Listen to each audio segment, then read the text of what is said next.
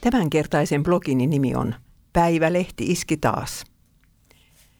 Maamme suurin päivälehti Helsingin Sanomat iski taas.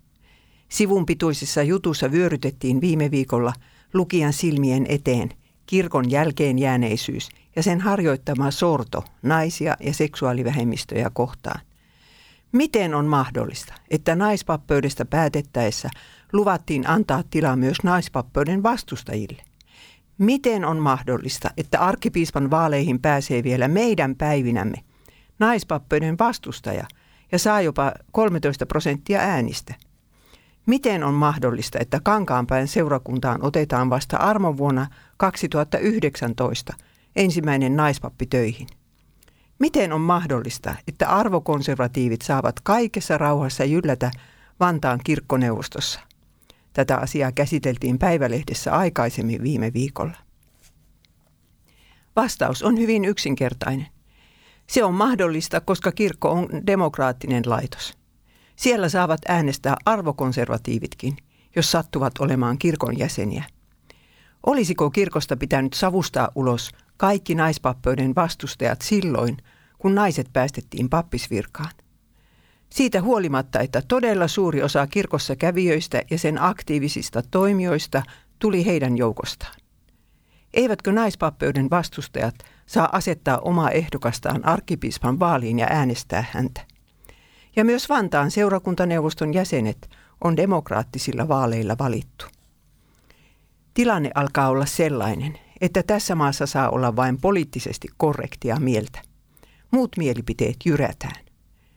Kirkko koettaa, valitettavasti, seurata perässä, mutta ei pysy vauhdissa. Juuri siksi, että se on demokraattinen laitos. Toinen mahdollisuus olisi se, että kirkko alkaisi tutkia jäsentensä sydämeä ja munaskuita ja erottaisi yhteydestään ne, jotka eivät suostu olemaan samaa mieltä naispappeudesta ja sukupuoliasioista kuin arvoliberaali media.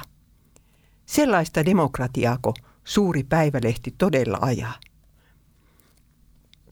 Hesari otti erityisesti Kankaanpään seurakunnan hampaisiinsa. Sinne saatiin näitä ensimmäinen naispapi vasta tänä vuonna. No, katsotaanpa nyt vain tarkkaan, mitä Kankaanpäässä tapahtuu. Alkaako kirkko täyttyä onnellisista arvoliberaaleista? Löytyykö heistä lisää aktiivisia toimijoita? Väheneekö kirkosta eroaminen? Sanalla sanottuna, tuleeko kankaan päästä parempi seurakunta nykyisen kirkkoherran jäädessä eläkkeelle ja papiston vaihtuessa muutenkin arvoliberaalimpaan suuntaan? Aika näyttää, ja minä kyllä arvaan, mitä se näyttää. Mutta siitähän suuri päivälehti ei välitä, onko kirkko tyhjä vai täysi, kunhan se vain on poliittisesti korrektia mieltä. Vielä yksi asia. Tässä maassa on yhä konservatiivisia ja arvokonservatiivisia kristittyjä vain siitä syystä, että he ottavat raamatun sanan vakavasti.